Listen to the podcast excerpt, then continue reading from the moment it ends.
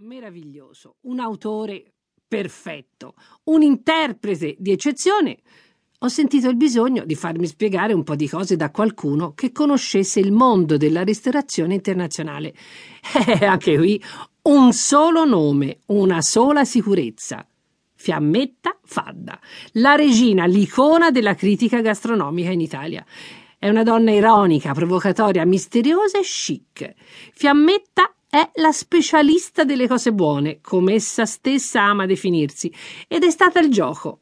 E con lei, allora, abbiamo provato ad alzare un velo sul mondo della cucina dei professionisti, stellati e non un libro straordinario e anche un libro, direi il primo, che eh, ha fatto vedere che cosa fossero in realtà uh, le cucine in un momento in cui i cuochi stavano diventando di moda e quindi c'era anche eh, l'idea che forse fosse un mestiere molto smart eh, da fare, molto cool come si usa adesso. Beh, eh, si è visto invece che cosa succedeva in cucina e per il cliente il quale poi era a tavola, e eh, per eh, chi lavorava ai fornelli. Allora, Anthony Bourdain in questo libro infatti ci racconta i vizi e le virtù delle cucine, no? da cuoco malizioso e smaliziato come è. Ora lui è famoso perché va a giro per il mondo e ha fatto entrare nei salotti di tutte le televisioni i cibi particolari del mondo, ma lui è stato un cuoco. Lui ha frequentato e raccontato le cucine di New York, ma fammi capire, in Italia succedono le stesse cose che racconta lui? Da noi succedono assolutamente, la differenza è che eh, nessuno ne ha scritto. Se poi e fino a che punto eh, Bourdain sia cuoco importante e fino a che punto invece sia diventato, perché ha un talento straordinario, cuoco eh, che sa raccontare, come poi ha dimostrato, questo, eh, questo è da vedersi. Certamente eh, la cucina è un luogo di violenza e le cucine sono dei luoghi dove ci sono i coltelli, ci sono le pentole che scottano, gli episodi che vengono raccontati nel mondo anglosassone in queste cucine sono gli stessi che succedevano da noi, però da noi non lo so, sarà un certo perbenismo, sarà com'è, insomma non se ne è parlato mai. Oddio, magari non è perché Anthony Bourdain, che è meraviglioso, un figaccione tremendo, ha girato il mondo, ci ha fatto conoscere a tutti le, le tradizioni più lontane, però poi forse alla fine lui non è un grande chef.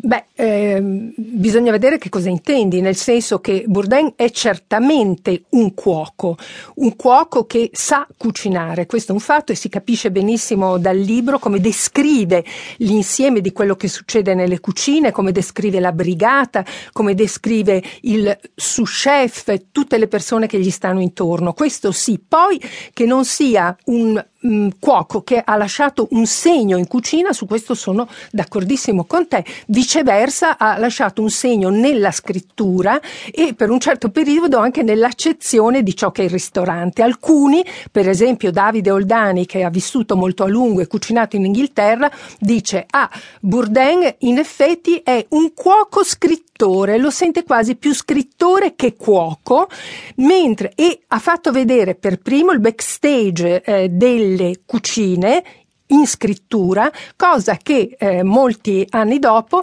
ha fatto viceversa Gordon Ramsay, il quale ha fatto vedere il backstage in video.